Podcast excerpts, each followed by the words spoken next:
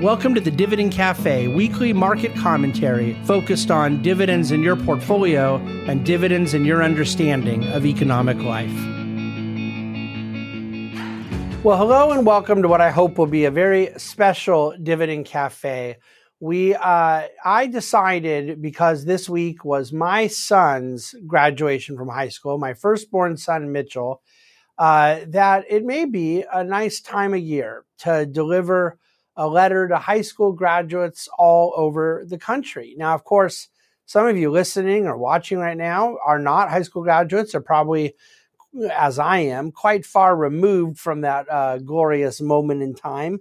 Um, and yet, you know high school graduates. You have high school graduates in your in your family, in your life, soon to be graduates, and really, it could apply very easily to college graduates, other people in their young 20s or whatever that period of time is that someone kind of enters a young adult phase of life. Uh, candidly, and I don't want anyone to have to admit this, but it may even be that people much, much older than that um, find this information useful just because there's been some mistakes made or or perspective lacking, and that there's a kind of desire for a reset or or a renewed understanding of financial wisdom and, and, and navigating the current economic uh, conditions that may be useful for people. But what I tried to do is, is craft a letter at dividendcafe.com that would sort of serve as this comprehensive letter to the millions of, of uh, 2023 uh, graduating class members looking for some degree of uh, financial wisdom, financial understanding, best practices, the things that I think would be most important based on what has now been, you know, several decades of observation, uh, of of seeing mistakes made, of seeing blown chances and opportunities, and and also just my sort of view on a go forward basis about where we are in the economic cycle and where I think uh, economic reality lies, uh, the things I believe would be most applicable and most useful in this period of time. Um, I hope that for most people today, high school is still a very memorable and certainly um, formative period of time. I that is my underlying thesis. One of the reasons uh, that I had a very strong passion. I began working on it 10 years ago to uh, found a Christian high school in, in Orange County, California. Um, but my passion for it went back even further than that. I just didn't have the resources, time, and commitment um, and to kind of begin making it happen until 10 years ago. But I've been passionate about this uh, idea for a long time because it, it was somewhat biographical for me. I found high school to be a very memorable and definitely formative period uh, intellectually, spiritually, socially, a lot of the categories of our life that most matter. And when I think about a young person leaving high school, I think there's sort of this rite of passage, and really whether they're going on to college or not, there there's this entrance that becomes somewhat form, formal at the graduation process of entering adulthood. And I think our society right now has a tendency to infantilize young adults to a much uh, older age. This, uh, I believe it's David Brooks refers to this as extended adolescence, the odyssey phase, where people will try to delay uh, adult realities until they're well into their 30s um, I don't think it's sustainable. I don't think it's particularly healthy. And and ultimately it's a little bit outside, I think, of the natural design. You know, as people are turning 18, 19, going into uh, college, beginning to find work, um, facing some degree of financial uh, burden or responsibility, this is this is what you know we ought to be referring to as as adulthood. And and so I hope that the friendships that were made can be sustained. I hope that that there can be this really positive uh, look back on what the experience represented. But when you start thinking about adulthood and responsibilities, of course, I could sit here and lecture young people about finding a spouse and and raising kids and so forth. But nobody wants to hear about that stuff from me. I don't want to hear about it from me, and and it is outside of my lane of expertise. But also, I've done this long enough now in the wealth management world and financial planning. Um, I have seen some things. And I hope that some of, a lot of them are negative. A lot of them are, are kind of lessons learned from a negative model. And my earnest hope would be that a lot of these mistakes can be avoided, that people could could not repeat some of the mistakes that maybe have been made uh, before them, whether by people in their direct, you know, family lineage or just others. There's certain uh, habits and and and decisions and whatnot that have become kind of commonplace in the society, and some of those I think are very unhealthy. So I'll I'll do this. I'll start with a, a bit of a dive into financial practicality and it may seem for a lot of you that are very investment minded, a lot of the clientele of the Bahnsen Group is not necessarily in a need to hear about the evils of credit card debt. Generally, as uh, people have a balance sheet and have uh, a great deal of cash flows and are in some position in life to require tax and estate planning, this is kind of the normal profile of the clients that we work with. And therefore, they're usually not trying to struggle with more remedial decisions about paying off their Visa card every month, right? However, many of our clients have kids uh, that are now young adults or grandkids um, that and and many know people and many of you may not be clients of ours and yet you still come to the dividend cafe to try to get some financially practical wisdom week in week out so i am going to start with what i think is the lowest hanging fruit of what young people ought to hear because I think it is uh, utterly fatal for some people to not heed this advice. There is no question in my mind. It is the number one biggest challenge that young people make uh, uh face financially when we talk about various things of how they could do a household budget, uh, their student loan debt, uh, whether to rent or buy a car, whether to rent or uh, lease or, or buy a car, rent or buy a house. There's a lot of things that various young people deal with, often related to just starting off their their jobs, uh, a career, things like that.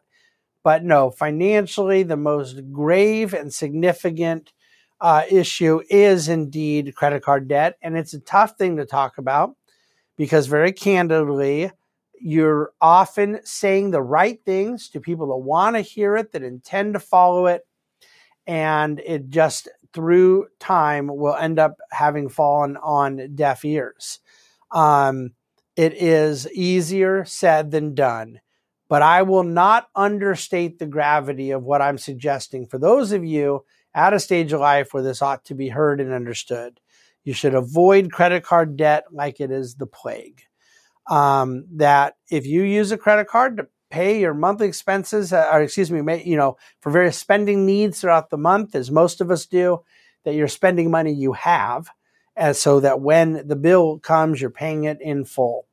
And the temptation to um, use the card and say, I'll get to it the next month or I'll pay it off over the next six months is virtually always where almost insurmountable large credit card balances come from is that over time it's just too alluring to be able to uh, pay for something down the line eh, but receive it right away. That instant gratification thing uh, once that that snowball starts forming it, it snowballs quite quickly.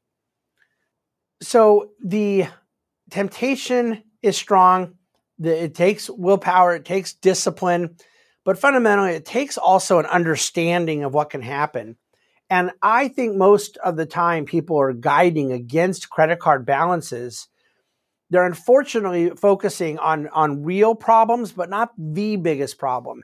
So I think if we focus on how much interest you're going to pay over time, that you may buy something for $2,000 and it ends up costing you $5,000 because you take 10 years to pay it down at 18% interest or whatever the math is. I think that's a great argument. It's generally very true. That high interest that accumulates and people are making minimum payments that barely touch principal, I think it's a disaster. But it's not my number one argument, to be honest with you. Um, I think the fact that you can enter into a relationship and one person doesn't have credit card debt, someone else does, that that can create uh, you know, potential strain in a in a romantic relationship. I think that's a legitimate factor. But even that, I would not say is the biggest deal.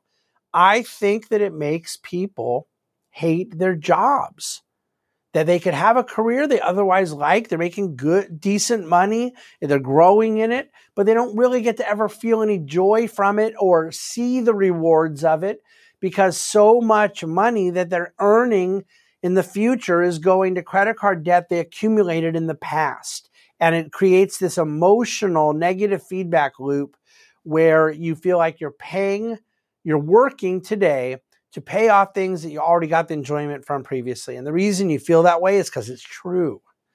And so there is almost nothing that can be done about it once one has that very high debt lingering over them. Um, having to work through it really takes away from future enjoyment. So, therefore, in the present, it's best to realize that in the future, the present will be the past. And that's kind of the issue with credit card debt. Um, so don't run up credit card debt, period. Uh, if that's all you remember from anything I say right now in this podcast, that's fine by me. Now, you know, I'm going to go a little bit into the college discussion, but of, of course, presumably, since I'm writing it to high school graduates, I'd like to think that the real high school graduates hearing this message have already made a decision and hopefully, you know, collaborated with parents and the parents and, and student together decided that yes, uh, this college made sense, or, or you know, the, a particular college decision to do it or to not do it. Um, I think that there could be, um, you know, various benefits and and cons, pros and cons that parents and students have to work through together. But to the extent that at the end of the day, somebody says, "Yeah, I really believe college is the right thing for me," all I want to say is that I hope you will not allow that to get in the way of you doing what A, you love, and B, you're good at. And I will add C, where those doors open. And that's one of the challenges in, in someone going away to college early is uh, if they believe they need to do so for their future, they're wrong. And if they believe that in doing so, it will guarantee them a certain future, they're most definitely wrong. But um, what I prefer is that if someone's going away to college, they're they're obtaining a certain experience, a maturity, new memories, friendships, relationships, processes, habits, uh, uh disciplines, what all these things and then on the career side of things, um, I don't want to say just chase what you love. And I do, Scott, I stole this from Scott Galloway, a professor at NYU, well known kind of media guy, smart, smart pundit. I disagree with him a lot of things, but he, I, been, I learn from him every week. Scott Galloway says the only people who say that um, you ought to go chase your dreams, do what you love, are rich people because once you have the luxury of saying it, then you can say it. And I think there's something true about that. It's easy for me to say it at this stage in my life, but 25 and certainly 30 plus years ago when I was graduating high school, it wouldn't have been such an easy thing to say. But look, I think that um, it's kind of untrue that there's a whole lot of people out there. There may be some, but I think it's very rare that there's someone who's really, really good at something and there's people that want to pay them a bunch of money to do this thing they're really good at, and yet they just don't love it. I think people have a real funny way of loving what they're good at and what people want to pay them well to do. But ideally, I'm in Arthur Brooks's camp that one of the beauties of a market economy is that you, with division of labor, with specialization in the workforce, ought to have the ability to marry your passions to your skills. I just would not recommend looking at that as if the passion trumps the skills. I think oftentimes we have to have a sort of general, basic kind of a landscape of what we enjoy and what we're good at, but then a broader openness to what doors and opportunities may open and allow things to guide us organically that way. Okay, now another big category of a young adult's life financially is housing. People that want to make a decision about do I rent, do I buy, uh, do you know? You hear all these little uh, idioms about um, what to do with real estate. And so I have, I'm going to do them pretty quickly, five things that I have sort of formed as David Bahnsen's five principles of home ownership.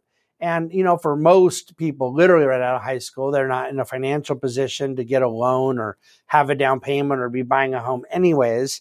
But I want young people to start thinking about this, whether they're 10 years, five years, or one year away from buying a home. Number one is do not buy a home, condo, any form of residential real estate. Don't do it without a minimum of 20% down. And I really think 25 or 30 is a better number. I think we'd have a more economically stable society, more satisfied and committed homeowners if you were had everyone buying with 30% down. Now, I don't need a regulation for that. I don't need the government involved. Mortgages, uh, lenders, banks, they're going to have their own risk reward metrics by which they go about lending and and I'm all okay with all of that. Whatever whatever they want to do to facilitate their own business model, fee revenue, lending products, that's for them. I'm referring to what's best for you. For the consumer side, I truly believe that if you have 25 to 30% down, your mindset is different, that you don't view it just merely as a trading card. Uh, you view it as a great place to live, to raise your family, uh, but not something you're trying to flip for a quick buck. This is where I think people just simply have been lied to for long, long, for a long, long time. That is this idea that you can make so much money buying a home. And then you hear the stories of my parents bought their home for $300,000 in 1988. Now it's worth 2 million. You'll see they made 1.7 million. And I always have to say, well, first of all, that's 35 years. And if you want to do the math on what that return looks like over 35 years, you're not going to be that impressed. The compounded annual growth rate of these various things over enough time is usually four, five, six percent. Nothing to write home about. It's not never bad. It's a lot of dollars, uh, but it's absolutely not what people kind of think it to be once they actually apply a calculator. But here's the problem even that massively misses what was really paid for the home because they're going from sticker price buy to sticker price sell and forgetting about this little thing along the way. Like, I don't know, taxes, annual property taxes, uh, homeowners insurance, uh, property, casualty, fire, earthquake insurance, uh, various um, renovations, repairs, maintenance, of course, to the extent that they didn't pay cash, borrowed money, all of the interest that went into servicing the debt along the way. If people ever plugged all those numbers in over a period of time, it would just be utterly unimpressive what the actual returns are in doing so. So if you want to buy a home, fine, but number one, just simply don't do it without really good protective equity because so much of the reason people say doing so without protective equity is based on a lie of easy, large uh, returns that one can generate. It is not true. Uh, number two, um, excuse me, I blended one and two there. So number one was 25% down payment, a minimum 20. I really like 25, 30. Number two was to do the math and understand what the real return and opportunity set is. Uh, number three is do not buy a home you can't afford because of what other people are doing. Uh, keep up with the Joneses mentality is an awful idea. And, you know, we had like our whole society kind of doing it um, 20 years ago and it almost brought down the world. And none of those people ever have actually said they're sorry uh, uh, we're still kind of in a mode of uh, different people blaming various folks for the government did it or the Fed did it or Wall Street did it. There, I still have not heard those who actually did it ever say anything, but I digress. Um, do not let your motivation be what other people are doing. It leads to bad decisions that you will regret later. Number four, amortize your mortgage. So it's not just I want you to have 20 to 30% down, but be paying principal down from your mortgage as long as you believe you're going to be in the house for more than two to three years. If you know you're buying for a short period of time, first of all, I'd question why one's buying anyways. But in that in a shorter period of time, the the small amount of principal reduction from amortization is probably not particularly helpful. But it's just too easy to get really seduced by the lower monthly payment that an interest only payment represents. And then what you effectively are doing is just renting your home from a bank instead of from a landlord with the right to pay property taxes instead of not paying property taxes. So you're you're not you can call yourself a homeowner, but you're not really owning a home when you're just paying interest only to a bank. Uh, take an amortized loan, and if you can't afford the payment with amortization, then you should not be buying that house. It's really that simple. Number five, I said this before about the house being uh, a home, not a trading card live in the home and make memories in the home and play sports in the backyard and watch watch you know the the your streaming and movies in your living room and read your books and what, all the different things people do in a home and and and have a life. That's what a home is for. But this idea that it is a vehicle for financial speculation is just totally untrue and very very dangerous Okay, now the next category is investing, and it's obviously what we talk about here in the Dividend Cafe week in and week out. But the easiest thing I can say at a young age where I don't have to get in a lot of the granularity about alternatives and about non correlated assets and even the bread and butter, what we love talking about, and dividend growth. Fundamentally, I will say that most young people get in trouble, and most young people need to learn how older people get in trouble around one of two primary behavioral mistakes that I would love for you to understand ahead of time, be on the watch for ahead of time, know of your own propensity to fall into these traps. And that is number one, euphoria, naively chasing some shiny object, uh, falling in love with an investment, divorcing yourself from fundamental disciplined analysis and, and, and simply believing in a hype machine. Um, and, and I think that euphoria is fatal for so many people. And the number two is the exact inverse of it, which is panic. Driven, of course, from fear. Euphoria is, of course, driven from greed. But it's a fear, a weakness uh, that causes one to panic out of an otherwise intelligent and useful investment plan just simply because predictive, uh, predictable, expected volatility comes up. We know these things are part of being a long term investor, but to abandon a plan under the arrogant assumption that one can time their way in and back eh, out and all these things is just totally crazy. Um, it is very important that people understand the behavioral mistakes of euphoria and panic at a very young age and the bad behaviors that can come out of these um, really understandable parts of, of human nature. But on, on the same token as this euphoria side, you know, there is, when I talk about shiny objects, we go back hundreds and hundreds of years for the precedent about um, what back in the 17th century in, in Holland was called tulip mania. But over the years, and I always want to use my own adult lifetime, you know, I I couldn't make a list for you of all the dot com stocks I owned and speculated on from 1995 to 1999. Uh, probably more 96 to 99 in my case, but be that as it may, I don't think a single one of them is still in business.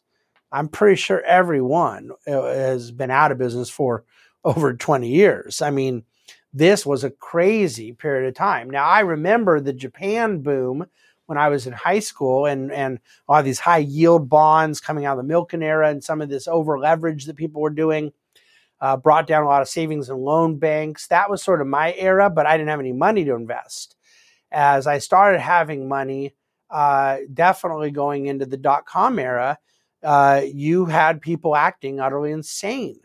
But that was not because of dot com. It was because they were human beings and human beings do insane things. And I'm asking you not to avoiding what was that Japan boom, the dot com boom, and then one of the greatest travesties in in my adult lifetime will always be that just before the paint could dry, after the dot com funeral, people were back at it again with uh, real estate speculation, flipping condos, and a lot of the housing craze that became so detrimental and ultimately uh, combined with massive banking system leverage brought the world economy to its knees. So whether it's housing crisis, dot com, and then of course in more recent years, trillions of dollars, trillions of dollars of losses in the newest manifestation of this shiny object dynamic of human nature from cryptocurrencies to to just various delusions and fantasies that came out of the COVID moment. Um, there's no shortage of shiny, shiny objects. And I think your ability to think like an investor and, and not a gambler uh, and not one who emotionally lies to themselves or intellectually lies to themselves to justify doing something that really isn't very sensible to do. I cannot recommend enough uh, that you put on a real protective guard against that type of deal. What is the type of deal you want? How do you want to invest if you're not going to chase Bitcoin and plant based meat investments and other such things?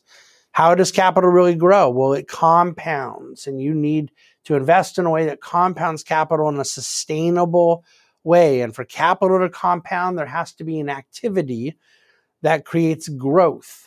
The capital grows because there is in real organic growth. And that's when I say activity, it's what we call a market. It's what we call humans acting. And it really amounts to nothing much more complicated than that. And obviously, people creating goods and services that meet the needs of humanity, uh, they might need debt and equity in their business. And at a large public company, there's the bond market and there's the stock market. There's smaller businesses. There could be venture capital funded, private equity. You go into public markets. But at the end of the day, any investment plan, probably for most people, they're in publicly traded stocks for liquidity and diversification. Um, you're still just dealing with humans acting towards meeting the needs of humanity through the production of goods and services. And you could factor in real sophisticated production, really clever marketing. Um, there's different elements of sales and distribution that come into what a, a comprehensive business looks like. Um, and equity investors, when there's a profitable bottom line, get to share in that distribution of profits. Um, but I think that ongoing innovation, savvy, uh, you want there to be the right incentives. This is what we mean by compounding capital. And yet it doesn't come from luck. It doesn't come from betting on numbers. It doesn't come from formulas. It doesn't come from magic. It doesn't come from some poorly defined concept of, of momentum. Wealth is created when goods and services are profitably produced, period. That's what a market is. And we personally participate in the wealth building of that process when our capital is invested in that process.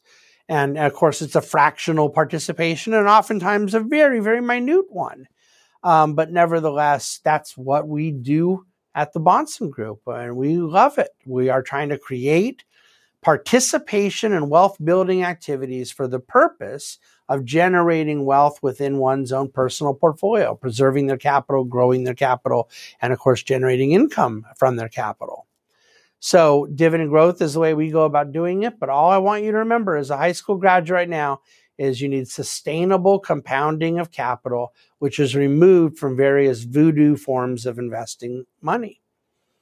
Now, you might be investing money in a period of time in which the economy is very questionable. I could argue that we've had questionable economic conditions for a long time.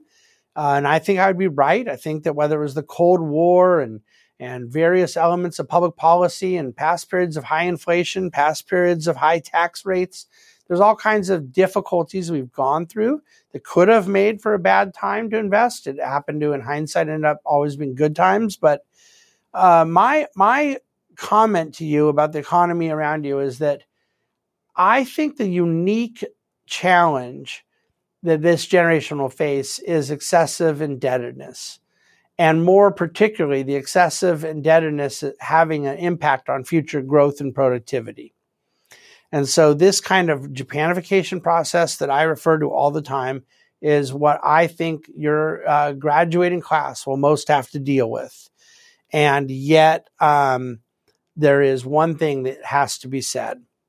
You can personally neutralize that uh, headwind of growth and productivity with your own tenacity.